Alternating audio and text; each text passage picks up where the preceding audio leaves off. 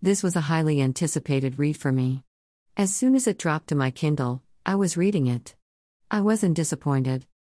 My only issue is that it tended to have some big info dumps that, while important for the story, did take away from it in some ways.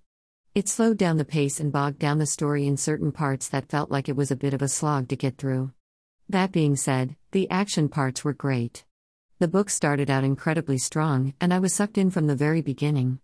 Then it slowed down, and it was a bit of a problem getting through, despite the fact that the information was important, relevant, and interesting too. It was so damn good to see a badass character like Poppy stay a badass, instead of getting weak and needing a man to save her. Even with the Bolt issue, she was kick ass and Casteel supported her at every single turn. Casteel was and is such a good character, and I'm delighted that he stayed that way. He is all about his queen as he rightfully should be, and Kieran is a treat. The ending was predictable, but in a good way, in my opinion. Situations are escalating and ramping up, and it's time to bow down to the Queen, or kneel. Dash. Join my email list. By clicking Submit, you agree to share your email address with the site owner and MailChimp to receive marketing, updates, and other emails from the site owner.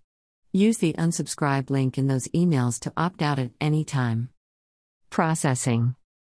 Success. You're on the list. Whoops.